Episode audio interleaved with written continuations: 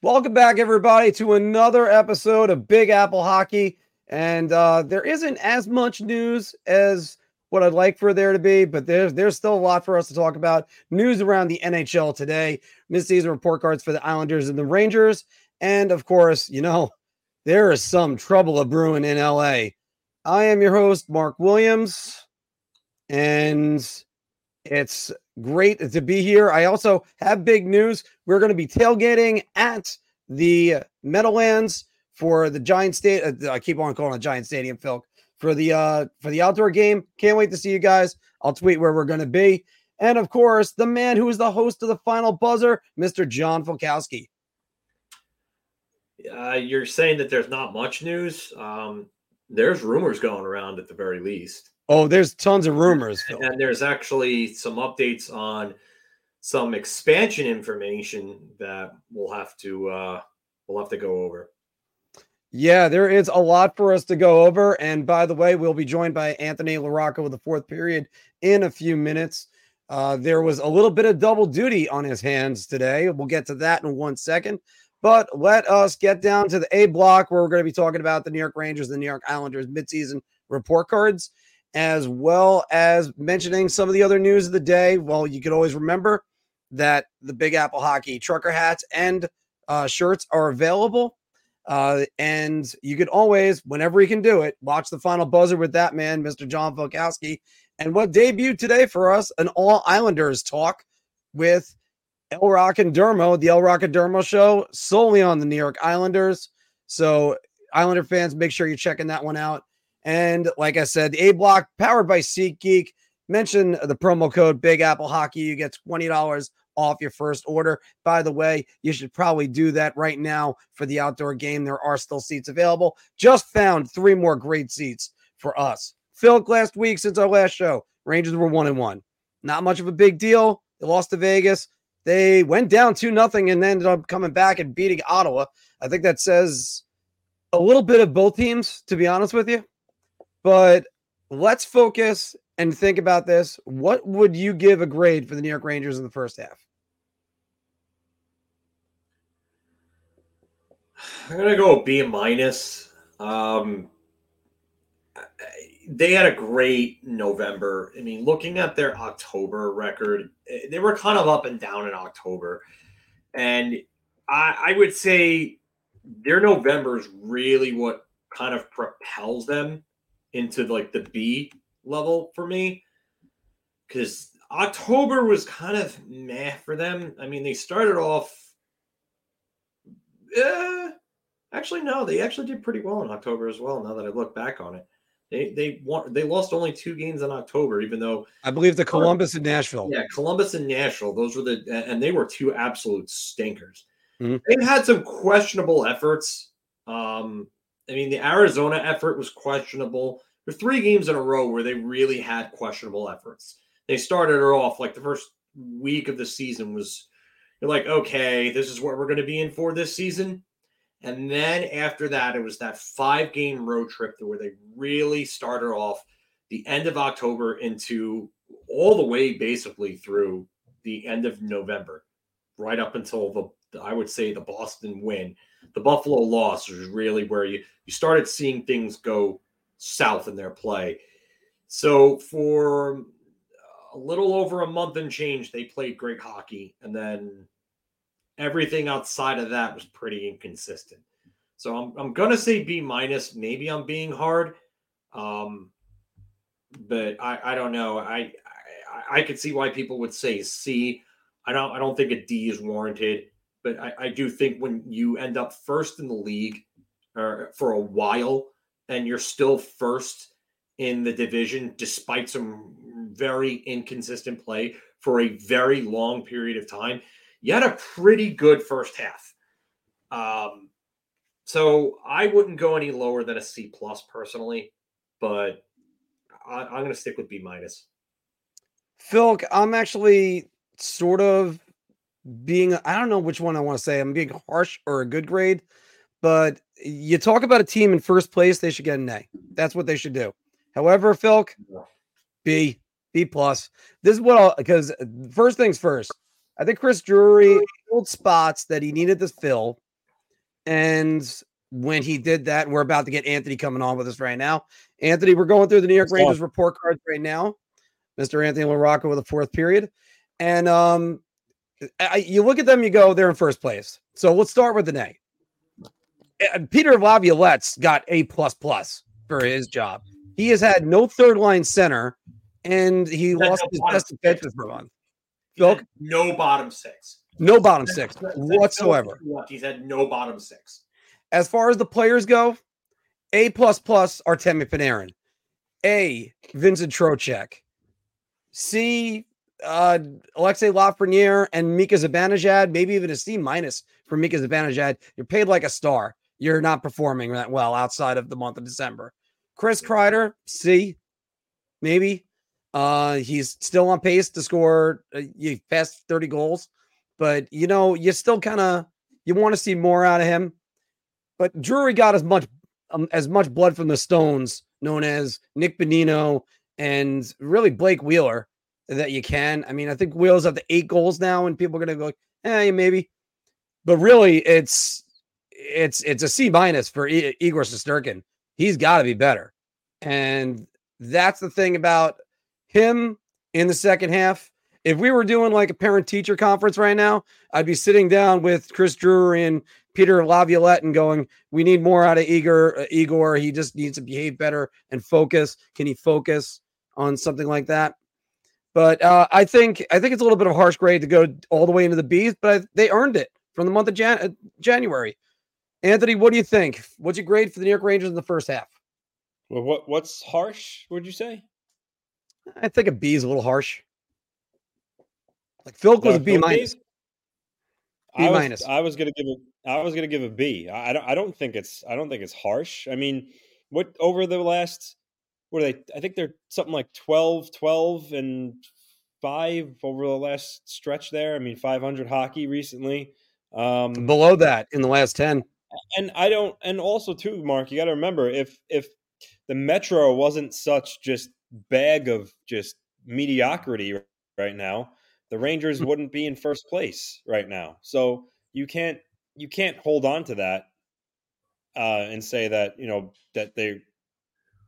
You know, essentially, like I said, you giving them a B+ just because they're in the first place. You sound like the crowd of the people that, you know, go after Philk because, you know, he tells it like it is, and they, you know, they say, oh, but we're in first place. That's what that sounds like. No, the B+ is I'm giving them credit for what they've done all the way up to this. Since the Christmas break, they're 7, 8, and 2 with an overtime loss and a shootout loss. That it's not been good since the Christmas break. By the way, Phil, the shootout loss, they were down 3-0 in that game, came back and tied it, which is could have won it. Is good, but I mean, just the fact that you were down 3-0 to Montreal, no, that's just terrible.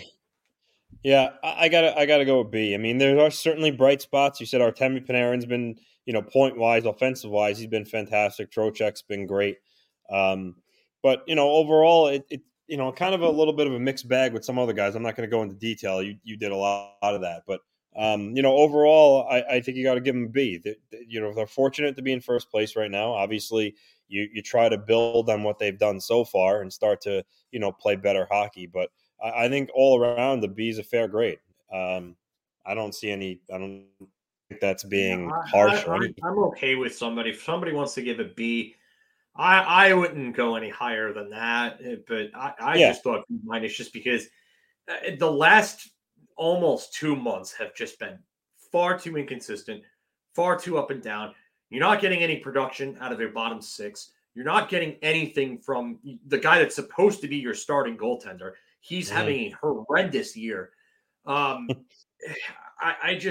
don't understand how anybody could really be that positive about this team. So I just think your grade's a little too high, Mark. I'm sorry. I think I was looking at it. And I was giving him credit for the first half and then subtracting from there. I mean, none of us gave an A to a first place team, which tells you how bad they've been the last month. So Phil, just to wrap this one up, if you had to sit down with Chris Drury and Peter Laviolette and you're grading their child, the New York Rangers, what would you tell them that needs to be improving for the second half? Your 5-on-5 play needs to improve. Your defense needs to improve. To the goaltending. I mean, Igor Shesterkin really needs to be better. Jonathan Quick is giving them as much as he can give them at this point. I mean, even in Ottawa, he let up those two goals, and then the rest of the game he was locked down. I mean, he gave up two goals early on, not a lot of shots, but he ended up facing over 30 shots in that game and only still gave up those two goals. But right now, really, this team needs to start playing straight line north-south hockey. That's how you win in the playoffs. And this team is not built for that right now. That type of hockey, you have to have that in here and in here to play that type of hockey consistently. And this team does not have that. They need to start getting to the net. And Larry Brooks is right. The reason they lost Tampa is not just because of a lack of leadership or anything like that, because they stopped getting to the net. Mm-hmm. They did not get to the net in games 3 through 6, and they lost 4 straight due to it. The same thing in Jersey. In too much perimeter play, it has to change. These guys have to buy into Peter Laviolette, or this team needs to be blown up. That's simply what it comes down to, because this is the third coach in 5 years that they've refused to play that way under.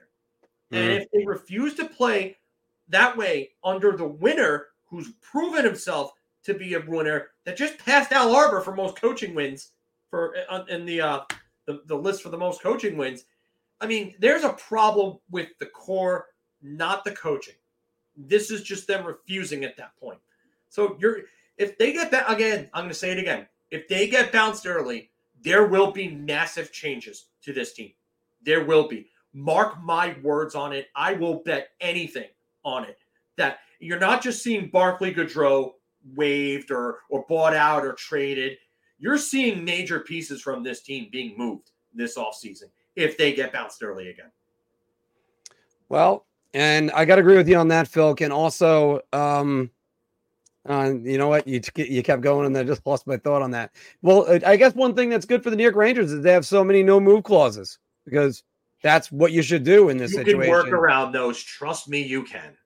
Well, to go further with your point, after all, Paul Kariya made his Stanley Cup final with Anaheim, and it wasn't with Timo Solani. There were major changes that were made back then, too. We talk about with other teams. We'll address this one real quick. Thank you, B-Rye. I don't feel great about adding Kevin Hayes back. I don't see what he does for this team. And the Blues are in a playoff position now. You know, Arthur Staple and his I don't know if you got to see it. It was yesterday or 2 days ago. He did like one of those deadline pieces of players the Rangers could target. He had Kevin Hayes on his list, but it was at the bottom. It was at the very bottom. But I don't see that happening. I don't. And the Rangers. It's funny because the Rangers needed speed. They needed team speed to be improved. And I said that after the Jersey series because Jersey absolutely exposed them skating-wise. Yep. They just could not keep up with them after game two. But you're not going to bring in Kevin Hayes, who's not fleet of foot at this point, to combat an issue that you know that this team has. So, yeah, Kevin Hayes is not going to help anything regarding this team. I don't want to hear about him solving the third-line center problem. There are other guys that you could bring in to solve the third-line center problem that can actually move their feet. Yeah, Kevin Hayes can put up some points, but the last thing that this team needs is points. They need skating, and they need two-way play. Yep. And another thing that guys were talking about was the amount of partying that him, Miller, and Vesey used to do, rumored around New York City. You don't need to put him and Vesey back together. And you need to focus on guys. I think they're past that point. I don't see any reason to bring that up. I think they're all well past that point. But it's just he doesn't fit the profile of what they actually need. Yeah. All right. And also, you get guys that could be cheaper to do that too. Anthony, did anything happen? Names, it would be like 75% retention. Yeah, and how much you gonna have to give up in order to get them? So. Well, no. I'm saying Kevin Hayes is already retained on. Oh, okay. It's from the Flyers deal. Yeah. He's already. You know what I'll say about this? This year, I'm going to say right now, the Rangers need Barabanov from San Jose. I think he's the exact player that you could use in their bottom six. Plays a gritty game. He's not a slouch offensively. Plays with speed. I think Barabanov would be a great addition in the Rangers. He's having a down year too offensively, so he might be able to get him for cheaper. I think. Hey, so.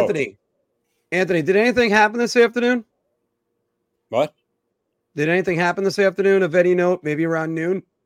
Oh, your friend, yeah, the El Rock and Dermo show, the Islander-centric El Rock and Dermo show for the Islanders. That premiered this afternoon. Oh, and Dermo. We go back to – knew that put a smile on Phil's face too. The New York Islanders last week, they lost Thursday night, and they ended up to Montreal. They ended up taking Florida overtime, losing in OT. Anthony, I have the last month, as you know, with their results – but grade the Islanders' first half. I think the only thing to go with is like a C, because I feel like a D would be for a team like the Blue Jackets or a team that's like way out of it. So that's an F. Yeah, actually, that's true. But you know what? It's a mixed bag. You know, they got like Horvat, Barzal, Dobson, Nelson individually. Those guys have been good. Palmieri's at like a 50-point pace. That's really what you can ask for a guy like him. But the rest of the team, kind of not pulling their weight. Overall, they have a lot of guys who they're not getting enough from. But their biggest – we all know what their biggest downfall was this first half of the season. It was holding leads. They blew leads like it was no one's business. They should have like 10 more points in the standings. And it's unfortunate that they let so many games get away. But if you break it down forward wise, I just mentioned you have some of the guys that are performing. They're still in the lower half of the league in goals for, but they are getting production from their top guys. It's just the rest of the lineup hasn't provided much. Their defense hasn't been good. Like I said, they played Doug Weight style hockey. Really the only bright spot is Dobson kind of emerged as a number one, and Romanov has really improved his game. But other than that, Pelik's hurt. Polak's been hurt for a long time, so the D hasn't really been that good. And, the goaltending, Varlamov has been okay. Shesterkin. Sorokin, as we all know, like Shesterkin, he's having a down year, .909 save percentage, which – for a guy like him, he certainly has the ability to perform better. Then again, he's faced the most shots out of any goalie in the NHL, and the Islanders have their 31st in, shots against, so their defense not helping them, but he could certainly be better. So, overall, it's like I said, it's just aside from the top guys, there's been a lot of mediocrity. If I had to grade anyone individually, obviously it would be a little different, but the team as a whole, I would say C, but I'm excited to actually see what Patrick Waugh can do, this second half. He's going to get more comfortable with the team, and hopefully he can make the adjustments necessary. The one thing I noticed actually is, in his first game against Dallas, they got heavily outshot. They allowed the 40-something shots on goal again.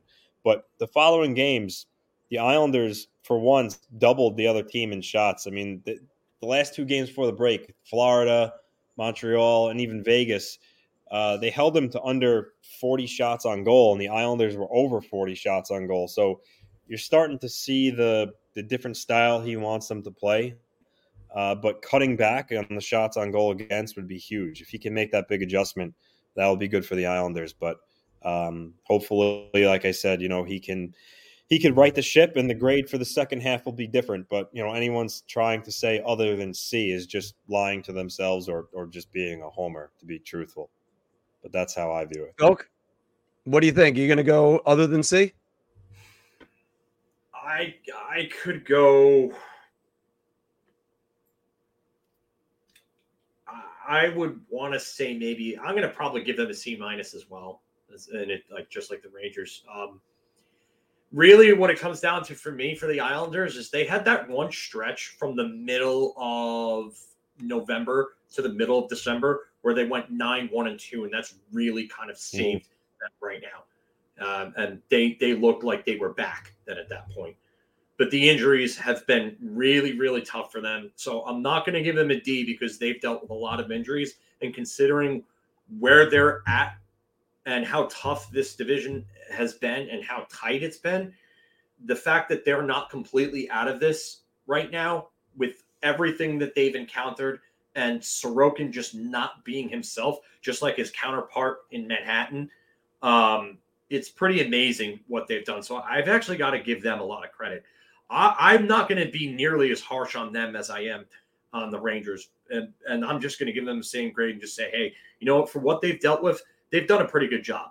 And now that they've got an actual competent coach and not some guy who looks like a poor knockoff of Wolfadette Stinson from Anaheim, from the Mighty Ducks, I think that they may be able to do some damage.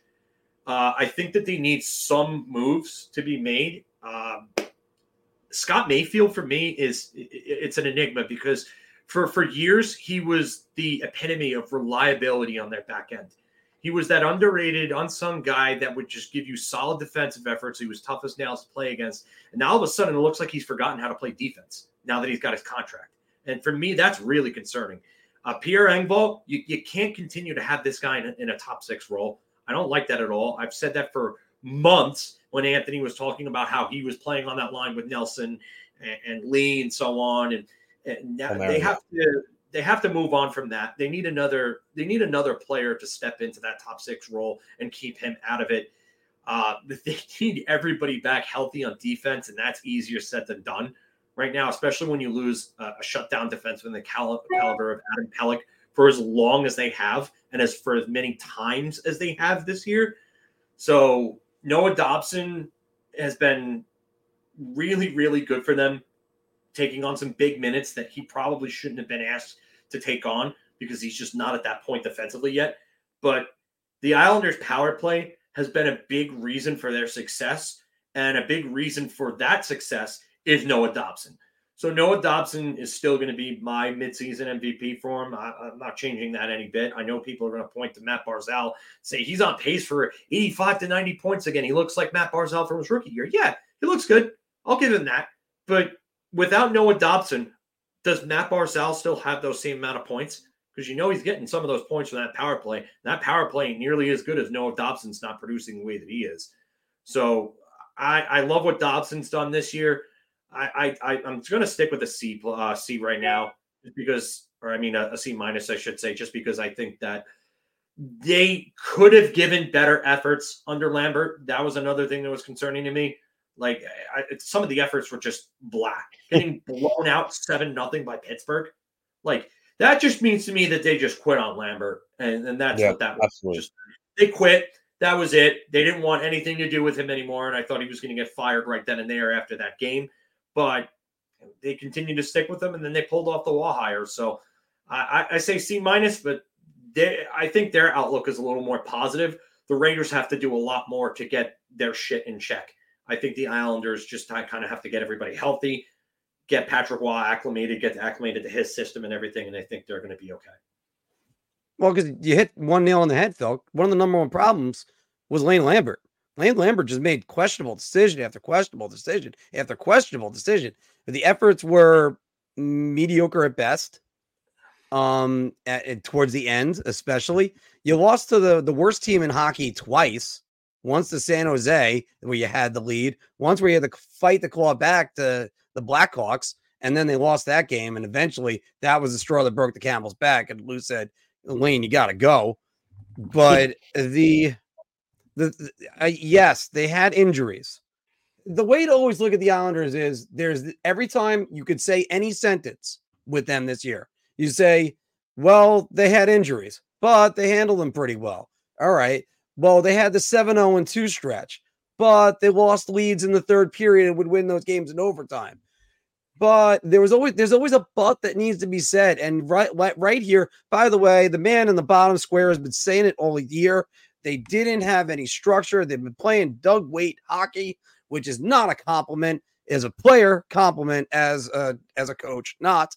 So I'm going with a solid C, because they could have been a lot better. They could have been a lot worse. So they tread water, and that's what they did. Maybe they can make a rush at it in the second half. But Anthony, just like Philk in the beginning, if you could sit down with Patrick Waugh and Lou Lamoriello to tell them what the Islanders need to do to improve their grade in the second half, the teacher, Anthony, Mr. LaRocca, what are you telling him? Well, Lou would throw me out of the room before I even had the opportunity to sit down with him. That's besides the point. But you know, as you know, for Watts, it's just about getting acclimated, you know, being patient, you know, keep you know, working his style of coaching. Don't change any of that. So for him, it's kind of easy. I'm sure he's using this time too to watch watch a lot of footage from games early in the year. Because when he got hired, he only said he only saw a couple of games. I'm sure he's using this time to really do his homework and understand players better. But for Lou, it's a little more entailed. I mean, for him, it's, you know, you got to go out and make a move. He showed he's not afraid to do it in the past with all the guys he's acquired over the years. But he's got to bolster the lineup for Waugh. I know we'll get more into it in bar talk, but the path for them to the playoffs, I believe, goes through the Metro, not the wild card. The 4 points behind the Flyers team that lost 5 in a row. Their number one goaltender, Carter Hart's, going to be out for the foreseeable future. I think that's the team that they can catch. So they got to start winning games, and for that to happen, I think he needs to. I need like lineup to bump Pierre Engvall down to the third line, and then, you know, if he can, maybe get a little more defensive depth. But I think that's imperative if he doesn't want to catch the Flyers. On the bright side, there is still 6 more years of Pierre Engvall that's on the books for them right now. Woof. But yeah, and Lord, your girlfriend. Woof. And another 6 more years for Scott Mayfield, who was Philk said it best, Anthony. That was one of the most reliable, underpaid defensemen in the league. He was such great value, and now just you're hoping that things can change on the second half. Although, as you guys mentioned on your show today, Romanov has been outstanding for the New York Islanders. Yeah, you know what? If there's any unsung hero on that team right now, it's got to be Romanov. Romanov has just been a stud for them. I know the points don't really show that, but he's better at moving the puck than what the points would indicate. I think the analytics would probably tell you that he's good at moving the puck out of his own zone, making a good first pass, and jumping up into the play when necessary. But his game is rounded out. I think the only thing that needs to happen with him is the points just need to show up. And then you're looking at a guy that probably a legitimate top 4 defenseman, and you just wonder going forward, where's he going to end up? It looked like for a bit, you know, when they first got him, like, you gave up a first rounder for this. And now it looks like, what? Maybe they knew what they were looking for when they gave up that first rounder there. So, yeah. That was big. Was without Pellick, he became their number 1 left shot defenseman. So thankfully, he stepped up in the way that he did. Yeah. And what was the game, Anthony? Just to close this out on Romanov and the Islanders, what was the game that he had the goal just recently? He sniped that shot. I think it was Dallas. It was the game against Dallas, I believe. It was definitely bar and in, and you're just looking at it going, what the hell was that? But, yeah, he's got some offensive ability in him. He just needs to show it a little bit more. All right, guys, that is it for our midseason grades. What would you give all the Rangers and the Islanders in your grades? Throw it down in the comments below. And we are going to take a quick message from DraftKings. And then we're going to go around the NHL on our NHL Bar Talk. Hockey fans light the lamp this winter with DraftKings Sportsbook, an official sports betting partner of the NHL. New customers can bet just $5 pregame money line on any NHL team to win their game and get $150 in free bets if they do. If that wasn't enough excitement, you can turn small bets into bigger payouts with same-game parlays. Combine multiple bets like which team will win, how many goals will be scored, and more for your shot at an even bigger payout. Download the DraftKings Sports app now. Use promo code THPN. Bet $5 on any NHL team to win their game and get $150 in free bets if they do. Only at the DraftKings Sportsbook with code THPN. Shot. This is the easiest I've ever had to answer. I'm going to say beer. I can't even begin to describe. I'm actually going to go crazy. I'm going to buy everybody around on this one. And welcome back, everybody, to Big Apple Hockey's Bar Talk, where we're gauging our confidence on NHL topics based on our choice of drink. Are you so confident that you're buying everybody around? So I'll just have a beer or, oh, God, I need a shot. And, of course, on cue, Ranger Central hitting me with the light-up talk. All right. Make sure you're playing down along in the comments below. And we're actually switching the sponsor on this now. It's no longer Drizzly. We're going to keep it with SeatGeek right now. Oh, that's an interesting development. Well, okay. All of a sudden, Siri is playing Disturbed for me, so that's a little bit weird. Okay. Well, let me just start off with this one. We're going to have the trade deadline special coming on, and on March 8th, the New York Rangers' Philip Hedl is now injured Friday. He is ruled out for the season. They waived Nick Bonino. The Rangers need to target Elias Lindholm at the trade deadline. Oh,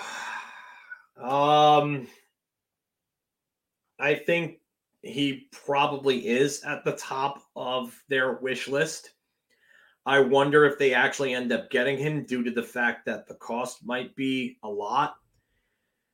I don't understand what. I don't know what it's going to take to get him, but I know that they're not going to give up Kaapo Kakko for him. I know that unless it comes with an extension, and that could maybe be like a $6 to $7 million extension at that point. If they could free up space and get him, then I do think that would be a player if that Kakko could go for if he's extended.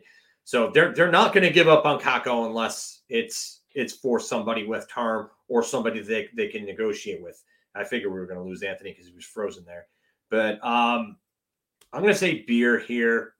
I like the idea of Lindholm. I just wonder what the cost is going to be. I see comments like this. There are other options that will cost less. It depends on the price. Don't want to overpay for him. No way he will be too expensive. We don't know. We don't know yet. If you get rid of Kakko in a trade, you have Blake Wheeler playing right side. Elias Lindholm can play right wing. So let's just say if they get Elias Lindholm, they could go make another move for another fourth line center or third line center. So just be aware of that. That doesn't mean that Elias Lindholm is definitely playing 3C for the New York Rangers. Anthony, what do you think? Beer. I mean, I think he would certainly help the team. Now that Hedl's on LTIR, they can acquire him and fit him under, because I think he only makes around 4 something, and that's what 4.825, and yeah, Calgary can retain on that too. So yeah, that's pretty close. So they could certainly add him. I just, Elliot Friedman brought up a good point. I saw a quick little snippet. He was on NHL Network talking about the Rangers, and he mentioned Lindholm, but he wondered if the Rangers would do it because they likely wouldn't be able to sign him, and therefore he would just be a rental. So I don't know what the Flames are going to ask for. I think they're going to want something similar to Horvat. I don't think they're going to get it because the numbers aren't there right now for Lindholm, but I still think out of the main centers that are available, Lindholm, Henrique, Monahan, Lindholm's probably going to cost the most. But I'm going beer just because I think the Rangers, like adding a guy like Henrique and then also getting a guy like Barabanov or another forward like, I don't know, Duclair or someone else that has speed that could play in the bottom six, or even Frank Vetrano. I think that would probably be better than getting Elias Lindholm, but he's a great player, Selke caliber, so if they did get him. The only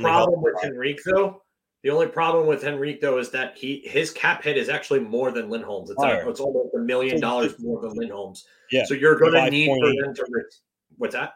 50. Yeah, he makes 5.8, so the Ducks would have to retain – 5.825, I believe it is. But you would need retention on that. And the Rangers, unless they're moving some sort of cap Steven actually replied to me with this yesterday because I proposed the idea of getting both Henrique and Vetrano in a trade. And Steven said that they couldn't do it unless they wanted to go cap magic situation again, like they did last year with, 21 players and so on and try to make that work, unless they moved somebody else and they were waiving players. Maybe, to me personally, if this team was smart, they would go and move Barkley Goodrow at this deadline and clear up that cap space and then go get the other pieces that they need. Because Barkley Goodrow, I'm sorry, he's replaceable. He's very replaceable in that. Certainly replaceable. Especially now. Barkley Goodrow from last season isn't the Barkley Goodrow that the Rangers have had.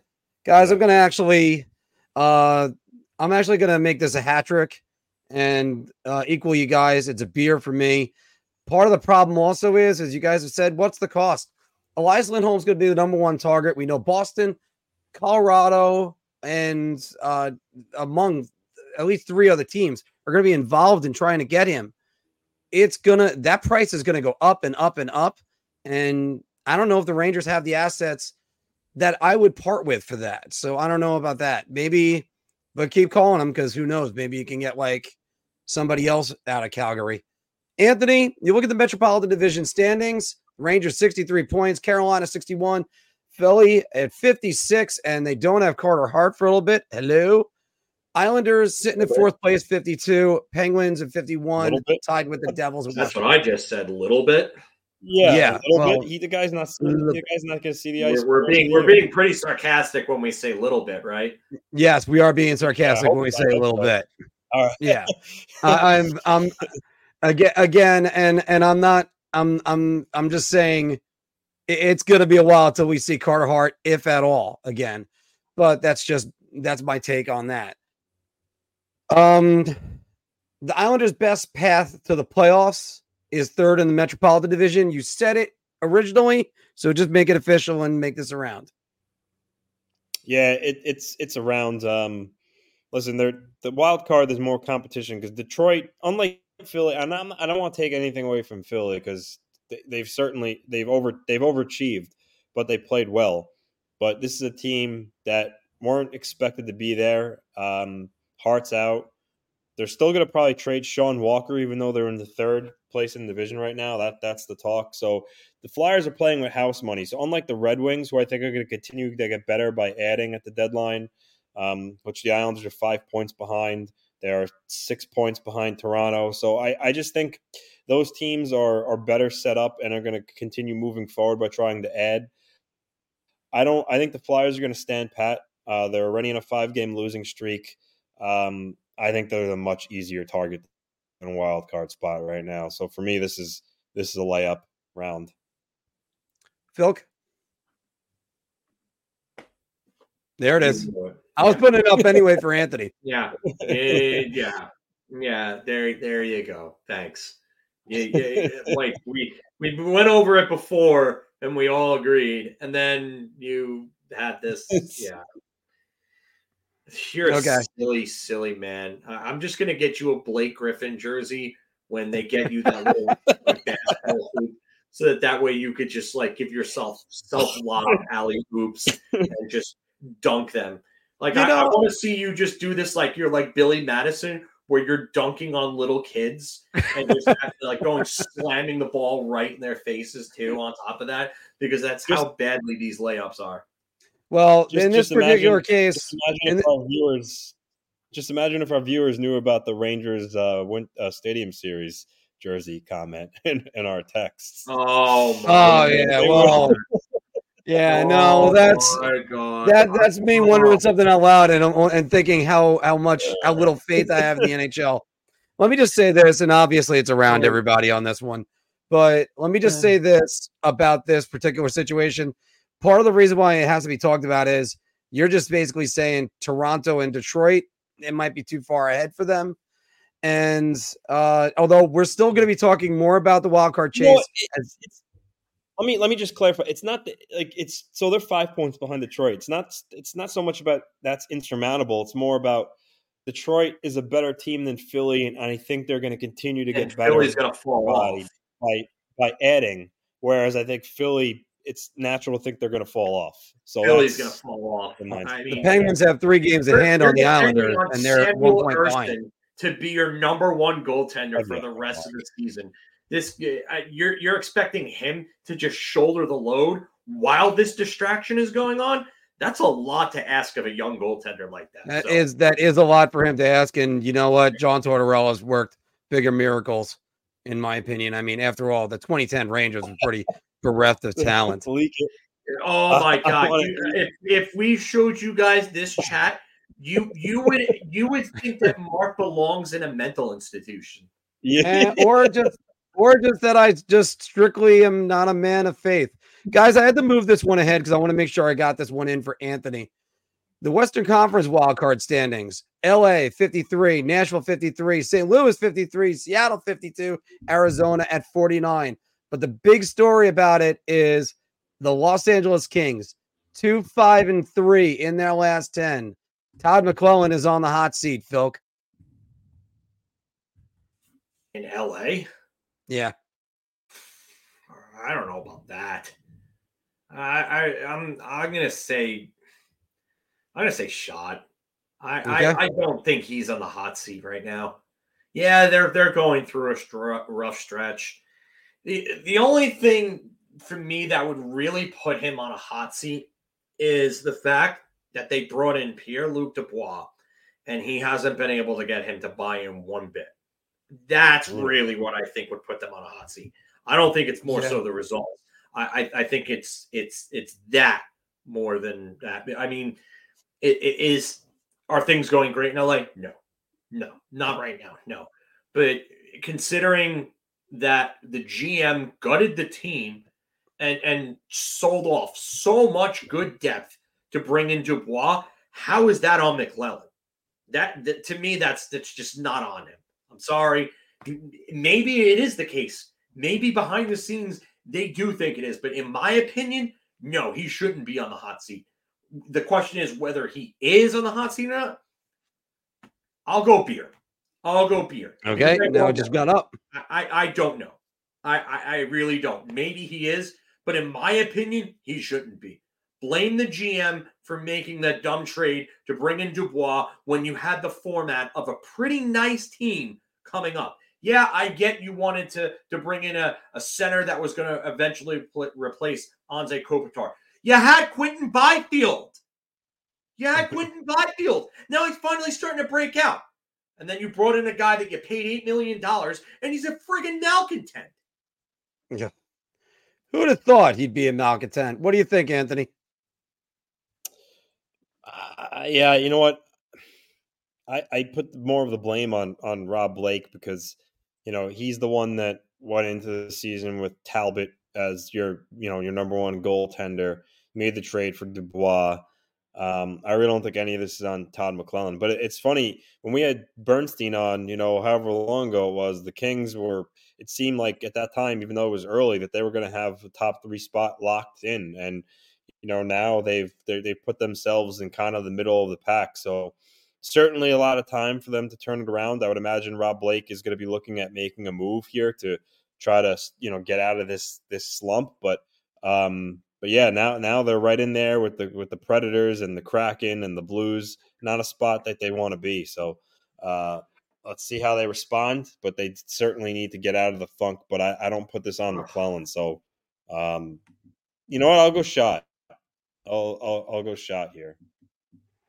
You guys are also saying that it doesn't deserve to be on McClellan, but here's the thing: might be on him anyway. Hi, Chris. Thanks. Welcome to the show. But I got to tell you, it might be on him anyway. And I'm going to say this right now. I'm going to buy a round on it only because Drew Doughty just called out the team. And they are in a, they're mired in a terrible month of January. Cam Talbot had a .929 save percentage, I believe, through the first 2 months of the season. And he looked outstanding. Everybody wanted to tell me, oh, I should eat crow on it. .873 this month. And it's plummeting. He's 0-6-2. I mean, LA right now can't even get in their own out of their own way. They lost to San Jose last week. I mean, not like it's new. Everybody's been losing to San Jose the last 2 weeks as of late. How Seattle lost to them last night. But I mean, it's something that you can't trade 25. You have to fire one, and that's what usually ends up happening. Yeah, I get it. It's just that this is a direct byproduct of what Rob Blake did. When Rob Blake went and screwed up their entire team chemistry and gutted all of their depth to go get Pierre-Luc Dubois, you have to know, and as a GM, that you are taking a massive, massive risk. Yeah, I am happy that Pierre-Luc Dubois is nowhere near my team. So let's go back to the Metropolitan Division standings. The Denmark team. Oh God, I would love to see that. Please make it happen. Let's go back to the Metropolitan Division standings, guys. Obviously, the Rangers, Carolina, the Flyers. But you have the Islanders, Pittsburgh 51, New Jersey, and Washington all tied at 51. Anthony, the Penguins are the most dangerous team in the Metropolitan Division playoff chase.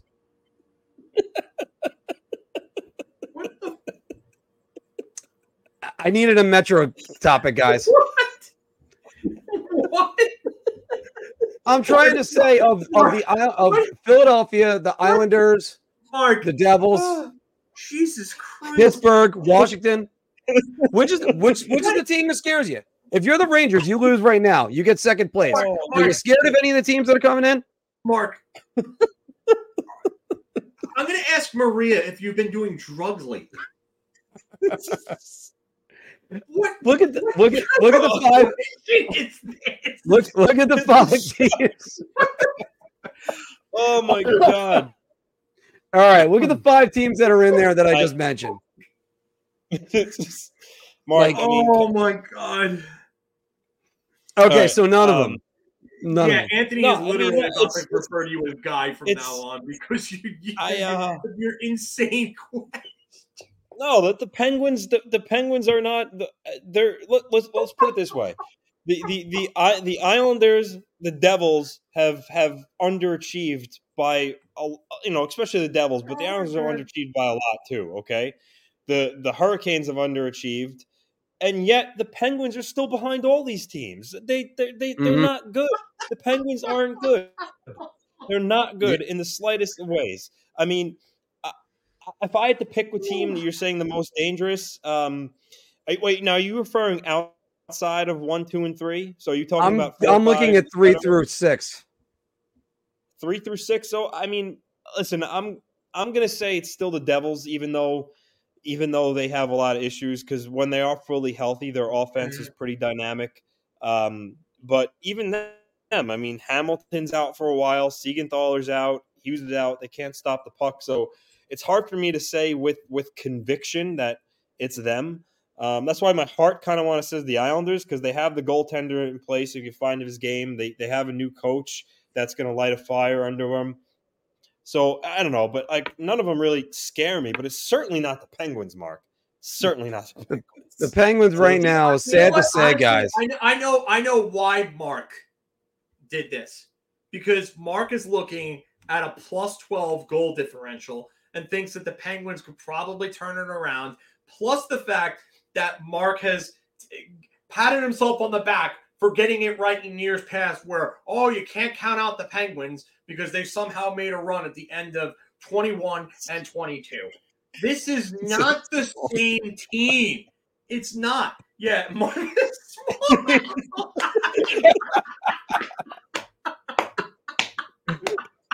Look, I needed a Metropolitan Division thing, all right?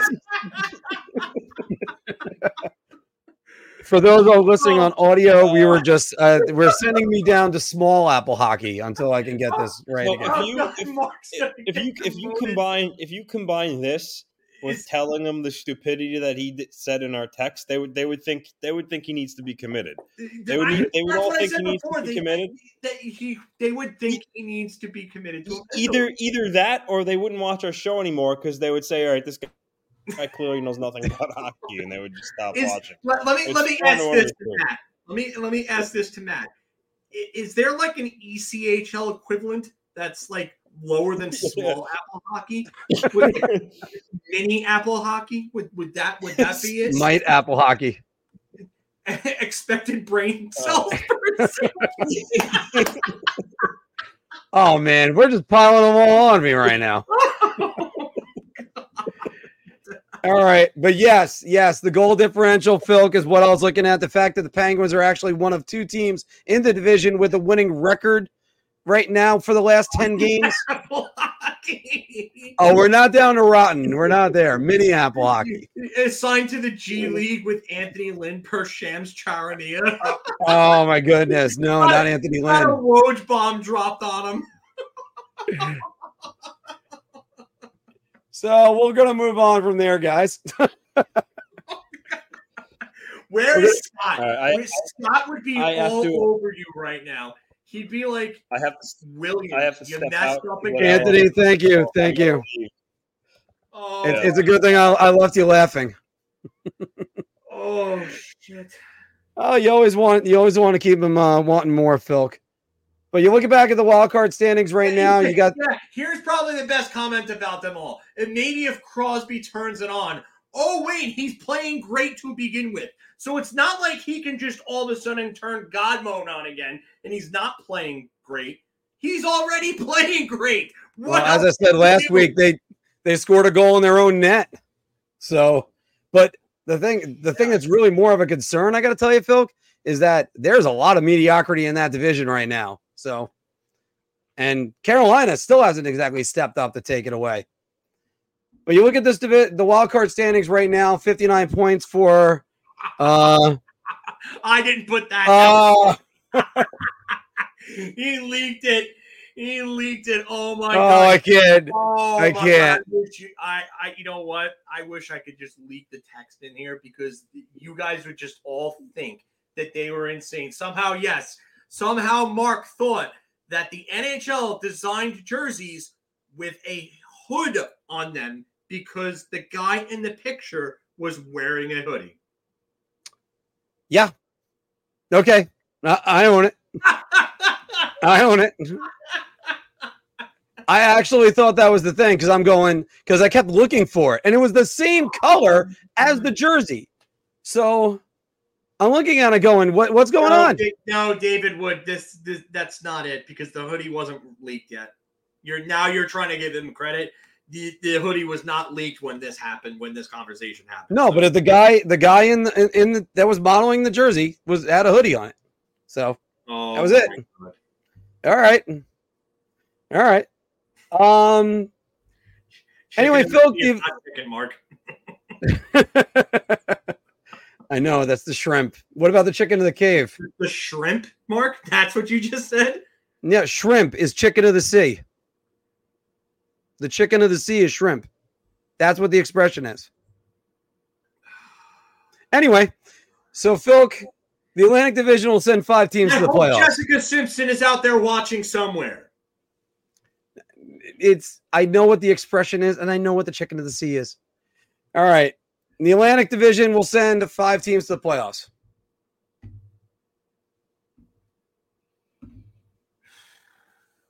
Rangers, Carolina. I don't trust the Flyers.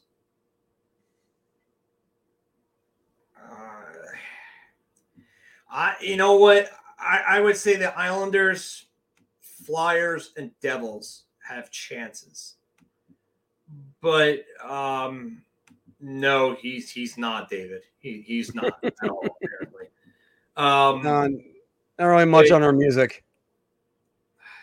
Never mind. Never mind there. Let's just. No, I remember the show. I just don't care. Yeah, he said Atlantic. Yeah, that's my bad. I screwed up there because Mark has me in like just brain fart mode right now because of everything. The Atlantic. I'm gonna buy a round. There you go. Buy a round on this. I ultimately think Detroit. I think can probably stave off the Islanders. I do think the Islanders are going to make it a real tough test for them. But with the way that Sorokin's playing, I just don't trust Sorokin right now. It's sad that I trust Alex Lyon more than I trust Ilya Sorokin, Semyon Varlamov, and even Billy Huso in Detroit. So Alex Lyon had a great run to get Florida into the playoffs, and people forget that. He started that series too. Yep. So I'm going to go around here. I think, like Anthony said, I think Detroit's going to get aggressive at the trade deadline too. And that's going to be another thing. I don't think Lou's going to be nearly as aggressive as he was to go get Horvat because that's his one big move. Lou has not made big moves, big time moves, and back-to-back deadlines in a very long time. So I just don't see Lou going and being super aggressive to go make the moves that he needs. And I think the Islanders' injury woes are just way too much. And then Sorokin on top of that. Sorokin is just not himself this year. I mean, Horvat's been good for them. Yeah, that's been a big acquisition, but holy crap. They have a lot of problems that they have to fix, and I don't know if they can fix all of them. So I think Detroit's going to be aggressive, and they're going to make it. Which is funny because that's what I asked last week about Detroit's going to be probably one of the most aggressive teams at the deadline. I'm going to buy around on this one, Phil, too, Phil. And it's something that they're gonna. No, they always call shrimp the chicken of the sea. So anyway, so. Oh my God, we're not even a hockey podcast today. But no, it's stuff that right now all the metropolitan teams are trying to step over each other, like the prisoners in The Dark Knight Rises that were in that prison that they'll step over each other to get one last glimpse at the sun. That's what they're kind of like right now, and they're all stuck in a hole right now. Detroit and Toronto are separating themselves from the pack. I almost don't see a path that one Metro team gets a wild card. But then again, I didn't think Florida was going to make it either, and they not only made it, they went all the way to Stanley Cup Finals. Phil, same situation kind of going on out west. You look at their standings. LA, 53 points. Nashville, and Seattle, and St. Louis, 53, and Seattle with 52 points, and Arizona with 49. The Central is going to be the team, the division, sending 5 teams to the playoffs. This is interesting because you figured that teams like Arizona would fall out and so on from the playoff race. And they really this division's been pretty stacked in terms of what they're getting from their teams. I mean, Nashville, it's still right in the thick of things. Minnesota's fallen out. And they're expected to sell. Chicago, you never worried about them. But, I mean, Calgary can't stop shooting themselves in the foot. Seattle, every time you think they're going to take a step forward, they take 2 or 3 steps back. I really don't like the Pacific right now with what's going on with them outside of their 3 teams. I do think out of the 3 teams that are tied for the 2 wildcard spots with 54 points between LA, St. Louis, and Nashville, I think Nashville has the best defensive unit, and I think they have the best goaltender. They just do not have enough offense, and that's what I wonder about. And I see Ranger fans talking about, oh, is Tommy Novak going to get dealt? Oh, will Nashville deal Novak? Will Nashville deal Trenin to the Rangers? like Trenin would be a great fit, but why is Nashville going to go deal Trenin, especially when they're not out of it? So yeah. I could definitely. We're actually Phil, in it. They're in it right now. I said they're not out of it. Yeah, you say not out of it, but I'm going to just say they're in playoff spot. Yeah, they're in it. They're technically in a playoff spot, but they're missing games in hand on LA and St. Louis. So St. Louis has one game in hand on them after last night, and LA has three games in hand on them. So that's going to be tough to overcome if LA starts figuring things out again. I mean, yes, games in hand are games in hand, but you do have to win those, as we say. But I can see the Central sending five teams. I could. Arizona, if Arizona gets hot again, they could. And I like the way that Arizona plays. I like what's going on with them. Their goal differential is not good. -4. That's not good. But, I mean, they're a team that gets very hot, and they score goals in bunches when they're on. So, I mean, I just wonder about how much motivation that team is going to have, considering that they might be pressed up against the deadline to have everything figured out with their city. Is that going to be a distraction? Because if this team can come together and start playing some real good hockey and start showing the signs of progressing to be a playoff team, then maybe that bodes well for them in ventures outside of hockey, like keeping that team there. So I honestly, I think they could. I'm gonna go with Beer. Just because I think it's possible. I like Arizona's makeup. I do. I think that they play hard. They don't ever give up in games, and that's something that I like about that team. But I do have my concerns about them defensively. I do think it's not as much of a foregone conclusion as the East is. So I'm going to go Beer on this one, because you said it last week when we were talking about St. Louis. They're going to go through a brutal stretch in the month of February, and that's going to really show whether or not they got what it takes to be a playoff team. The Nashville Predators, every time that you think they're going to get rolling, they kind of stumble a little bit, and then they get back into it, and then they stumble a little bit.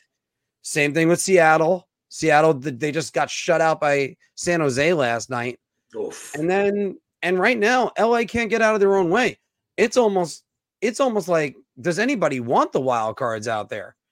So, and St. Louis, again, that's another team. They're rolling along. They got shut out by Columbus. Like, what's going on with these teams right now? The worst part about last night's loss for Seattle is that the two San Jose goals came from defensemen, not even forwards. And it's from defensive defensemen that aren't even puck movers in Jan Ruda and Mark-Edward Vlasic. Like, when those guys are scoring goals on you, you got problems in Seattle. Well, there's enough issues that are right there. And lastly, Philk, as Matt's saying right here, the Kraken can't score. And Dallas is also slipping a little bit too, yes. But still, it's better to slip with 60 points right now than 53. Philk, the NHL All-Star Game is Saturday, and their All-Star Draft is tomorrow night. That was around for the better part of a decade, the last decade. And it was kind of a hit when they aired that. The NHL should keep the All-Star Draft. I don't know, Beer. I liked it. It was an interesting wrinkle. And then I remember Phil Kessel, I think, got a car because he was picked last. Mm.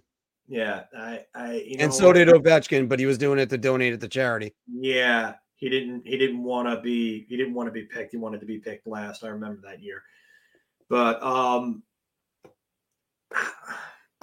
I kind of like East and West. Just having East and West, having two teams, not having this whole everybody has to have a representative type thing. Get rid of that. And if they wanted to do a draft, maybe okay. I mean, from East West and have maybe like have a bunch of names that are in there, and then just have players pick out of, I guess, all random names. I guess I don't know, man. I want to, yeah, I want to see a full game between two teams again. I'm tired of that. If you want to play a 4-on-4, okay. But the 3v3 tournament is kind of, it's played itself out. It's even less interesting now. It's just not, I don't think 3v3 needs to die overall, but I definitely not for the All-Star game. To me, it's just not exciting. If you want to play 4-on-4 in the All-Star game, okay, fine. But I just 3v3 overtime for regular overtime is fun. I like that. It just needs to be continuous. You know, as far as the draft goes, they're doing it. I'll buy around on this. Look, the All-Star drafts, I prefer East-West, by the way, along with you. And I prefer 5-on-5 instead of what 3-on-3 is, but I'm okay with 3-on-3 as a hockey exhibition. However, when it comes to this, because the players move around so much, and this is where they get to really kind of show off their relationships. Like I remember when Lundqvist and I think it was Daniel Alfredson was the captain with him in 2011, 2012. Yes. And Alfredson wanted to pick Gáborík, and Lundqvist said, "Can't. He wants to shoot on me." So, and then Gáborík, I think, had 4 goals in that game, if I recall correctly. Yeah, he did. He won All-Star MVP that year. Year, Gáborík, Lundqvist, and Girardi went to the All-Star game, and that was the year that Zdeno Chara picked Pavel Datsyuk as his first pick, and said that Pavel Datsyuk was the toughest player in the league to play against. Oh, God, yeah, he was absolutely just amazing. And we'll have a great debate probably during the summer on who's the second best Russian player of all time, because I think he's got a great claim to it. I think Fedorov is another one. You know what? I like this idea from John Radigan here. Throw sticks. Just throw sticks. I would love to see that. That would be great. Throwing sticks would be so much fun, but you have to have jerseys. So what they should do is just have I would say you record the throwing sticks. Oh, and then you make the jerseys afterwards, and then you have them for the. Okay, I see what you're saying. Yeah, that would be great. Well, guys, don't worry, Chris. We'll have a healthy debate on this soon enough. We're gonna do some power rankings in the off season. But guys, that's the end of Big Apple Hockey's Bar Talk. Where we argued about what is the chicken of the sea today. That was fantastic. Let's get some of your comments and questions because I got to be getting off of here any minute soon. I gotta get running. But Phil, see if what do you got? Well, who would you rather have as a guest, Datsyuk or Bure? That's a real good question. Oh my God.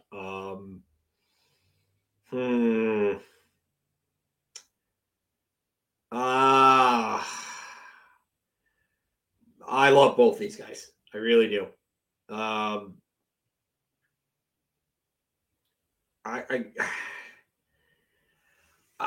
would want to go Bure just because I would want to ask him about the Stanley Cup Finals and then coming to play to the Rangers. That would probably be the reason why I would. Mark has to catch the bus to ride to Small Apple Hockey. Well, you know what? I would bring it up, but not in an inflammatory way to him, Chris. You would ask him what he was thinking about it right there. I wouldn't ask him about that. What I would do is I would bring up the fact that he used the same move in the All-Star game and Richter stopped him. And why did he think to go back to that same move? And did he forget about what happened at the All-Star game? Because that would be my question to him. Is it worth it for Rangers to make a substantial move without knowing if Igor will get straightened out? That's the issue. Like, they can talk about all the moves that they want, but Igor has to be Igor. He has not been Igor. There have been too many times in which the fans have just given him a free pass. Now they're finally starting to not give him that free pass. I don't know. I really don't. Joe Graves is saying crab apple hockey, the chicken of the tree. Yeah. Yeah, it's interesting to say for those guys. Boré would be a hell of a conversation. Yeah. McGillney would be a hell of a conversation. I mean, there's a lot of good conversations you could have from either one of those guys. I was looking over at one of the chats right here. So yeah. Well, another thing that this is a bit of controversy right here, Phil. We've gone over some of these. They're ridiculous on that. I'm not even going to get too far into it. It's not surprising. The one thing we haven't talked about is the fact that Atlanta has pretty much gotten the green light. Yes. Yeah. Atlanta looks like they're going to be joining the NHL. So the county board there in Forsyth voted 4-1 in favor today. Major complex, restaurants, stores, residences, more and more, and an 18,000 seat arena based on an NHL team coming here. The word is that they wouldn't approve without an assurance that a team is coming when completed. So it's approximately about 30 minutes north of Atlanta. Well, that'll put a team in Atlanta. I'm going to have to fanboy out and go Gretzky there. I don't think there's a wrong answer on this. I don't think there's a wrong answer, but I'm going to fanboy out as Gretzky. It's me. I would say probably Gretz, because Gretz has shown that he's got a lot of great stories that he loves to tell. Like, I love the story about him going to Game 7 in Toronto when they said at about 10:30, this place is going to be nuts. And he goes, my job starts at 7:30. He gets a 5-point night, knocks him out. 4.9. I'm sorry. It was 3-3 and an assist. And he's quoted as saying that was the best game of hockey he ever played. Yeah. And it was definitely when he was one of the most maligned NHL players. And the thing is, he's been a little bit more honest now about anything else. Yeah. Speed round. If I can get two of any available players at the deadline, who can I get? Are we talking about cap implications and everything like that? I'm going to say no. So this is just free of cap. Just bring in whatever player I want. Okay.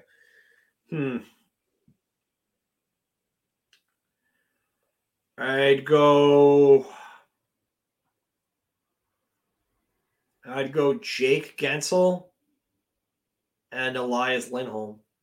I mean, they're probably the two best players available. No cap, nothing. Jake Gensel and Elias Lindholm. Jake Gensel would come in and he would. And these are both rumored available. Yeah, I'm not gonna bring up Stamkos because Tampa Bay has said that they're not moving him several times. So if anybody wants to float his name out there, that's on them.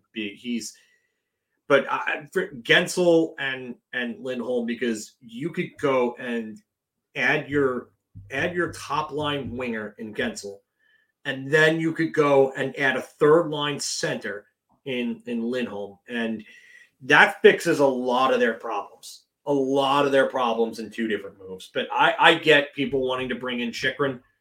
That would be a big one. But I think the defense has to come from the offense as well. And a big part of the problem is that the forwards have not been giving enough defensively.